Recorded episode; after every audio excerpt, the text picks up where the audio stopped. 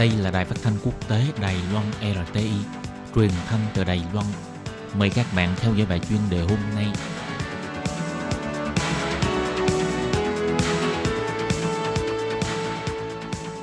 Thúy Anh xin kính chào quý vị và các bạn. Chào mừng các bạn cùng đến với bài chuyên đề ngày hôm nay. Chuyên đề hôm nay có chủ đề là Iran xích lại gần hơn với Trung Quốc. Khu vực Ấn Độ đang gặp phải thử thách to lớn. Và sau đây mời các bạn cùng lắng nghe nội dung chi tiết của bài chuyên đề ngày hôm nay.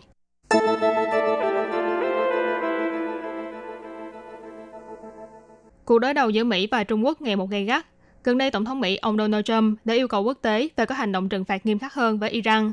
Thế nhưng trước đó, Iran đã bắt đầu tiến hành liên minh chặt chẽ hơn với phía Trung Quốc. Việc Iran nghiêng về phía Trung Quốc cũng đã kéo theo vấn đề chiến lược và lợi ích của Ấn Độ tại khu vực Trung Đông và biển Ấn Độ Dương. Bởi vì Ấn Độ là người bạn cũ của Iran, nhưng lại là quốc gia đang có vấn đề biên giới căng thẳng với phía Trung Quốc.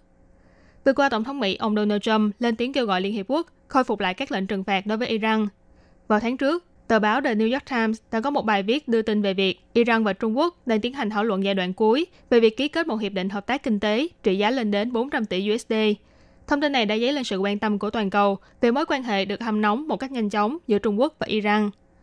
Trong thỏa thuận có thời gian hiệu lực dài đến 25 năm này, Trung Quốc sẽ đầu tư 280 tỷ USD cho ngành công nghiệp dầu khí của Iran và 120 tỷ USD cho các công trình cơ sở hạ tầng như viễn thông, cảng biển, đường sắt và rất nhiều những dự án khác tại Iran.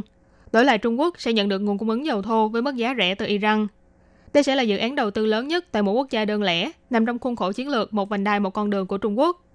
Iran và Trung Quốc là hai quốc gia vẫn luôn muốn lấy lại sự cân bằng trong trật tự thế giới do Mỹ lãnh đạo. Thế nên thỏa thuận hợp tác này đối với cả hai bên mà nói đương nhiên đều có lợi. Đối với Iran, từ sau khi Tổng thống Mỹ ông Donald Trump tuyên bố rút khỏi hiệp ước hạt nhân với Iran vào năm 2018, đã không ngừng có những chính sách gây áp lực cho nước này. Thế nên việc tạo dựng liên minh với Trung Quốc sẽ giúp cho Iran thoát khỏi tình thế cơ cực. Còn về phía Trung Quốc, lợi ích đầu tiên và to lớn nhất đương nhiên chính là nguồn tài nguyên dầu mỏ phong phú của Iran, có thể giúp cho Trung Quốc hoàn thành giả tâm mở rộng ra toàn thế giới của Bắc Kinh. Cố vấn kinh tế cấp cao của Iran là ông Ali Akhan Mohammadi cho rằng Iran muốn giữ vững sức cạnh tranh trong ngành công nghiệp năng lượng thì bắt buộc phải nâng cao sản lượng dầu mỏ. Việc này cần có sự đầu tư của Trung Quốc bằng cách mua dầu của Iran. Tuy nhiên, kế hoạch hợp tác toàn diện này ngoài khiến cho Mỹ và các nước đồng minh lo lắng về việc Iran càng lúc càng nghiêng về phía Trung Quốc, đồng thời còn ảnh hưởng đến lợi ích và chiến lược của Ấn Độ tại khu vực biển Ấn Độ Dương. Tờ Middle East Monitor đã có một bài viết phân tích rằng những chế tài mà ông Trump đưa ra không những không thành công trong việc cô lập Iran, mà còn đẩy quốc gia Trung Đông này vào trong vòng tay của Trung Quốc. Hơn nữa, Iran còn gián tiếp khiến cho người bạn đồng minh lâu năm của Iran là Ấn Độ bị tổn thương mạnh mẽ về mặt kinh tế và lợi ích an ninh. Sau khi thông tin về cuộc thảo luận hợp tác giữa Iran và Trung Quốc được tiết lộ, truyền thông Ấn Độ đã quan tâm cao độ đến vấn đề này. Báo The Hindu của Ấn Độ đưa tin, Ấn Độ đã bị Iran bài trừ ra khỏi một dự án xây dựng đường sắt và cảng khẩu quan trọng. Đoạn đường sắt này sẽ nối giữa cảng biển lớn nhất của Iran là Chabaha đến thành phố Zehedan nằm tại biên giới của Pakistan và Afghanistan. Theo The Hindu, Ấn Độ từng hứa hẹn sẽ đầu tư 1,6 tỷ USD vào việc xây dựng và vận hành đoạn đường sắt này. Thế nhưng Iran lại trả lời một cách thẳng thừng rằng giữa Iran và Ấn Độ chưa từng ký kết một thỏa thuận giấy trắng mực đen nào. Vì thế không hề có vấn đề bài trừ như truyền thông Ấn Độ nói. Được biết, đoạn đường sắt này sẽ giúp cho mối liên kết trên đất liền nằm trong chiến lược một vành đai một con đường của Trung Quốc trở nên càng chặt chẽ hơn.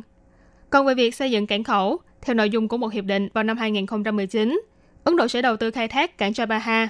Cảng này có vị trí chiến lược vô cùng quan trọng khi nó hướng thẳng ra Ấn Độ Dương và chỉ cách cảng Quada của Pakistan do Trung Quốc xây dựng 90 km.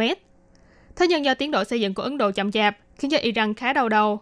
Cựu biên tập viên của tờ Times of India là Nita Lon đã có bài viết trên tờ South China Morning Post chỉ ra, do Mỹ áp đặt trừng phạt lên Iran, cho nên các doanh nghiệp Ấn Độ e ngại bị liên lụy nếu như tham gia vào dự án đầu tư tại Iran, dẫn đến việc chính phủ Ấn Độ cũng vấp phải không ít khó khăn trong việc tìm công ty thầu hợp tác.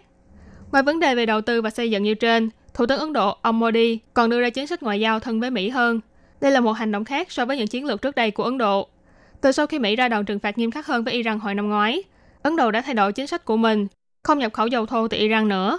Việc này đã khiến cho Iran mất đi niềm tin vào người bạn Ấn Độ của mình. Nhiều người cho rằng, một khi Trung Quốc và Iran chính thức xác định hiệp định hợp tác song phương này, Trung Quốc sẽ có cơ hội để thách thức đồng thuận Washington và còn bóp nghẹt lợi ích của Ấn Độ trong khu vực Trung Đông và biển Ấn Độ Dương, trở thành người thắng lớn trong cuộc cạnh tranh ở khu vực này. Các bạn thân mến, vừa rồi là bài chuyên đề ngày hôm nay do Thúy Anh biên tập và thực hiện. Cảm ơn sự chú ý lắng nghe của quý vị và các bạn.